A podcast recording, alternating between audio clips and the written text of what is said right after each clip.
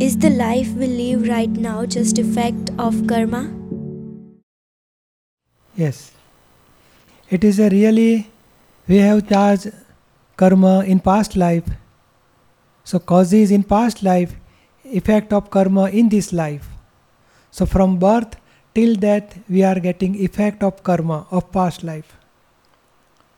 So whatever we have charged, we have made causes in past life, we are getting result in this life. Just like we seed, we pour some seed, we will not get result today only. It will take time. Slowly, slowly, sprout will come. It will grow up. Then fruit will come. So after two years, four year five year fruit will come.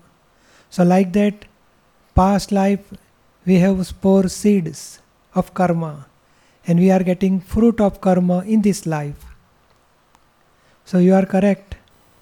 We are getting result of karma in this life. So for that result, we have to keep equanimity. We have to understand result.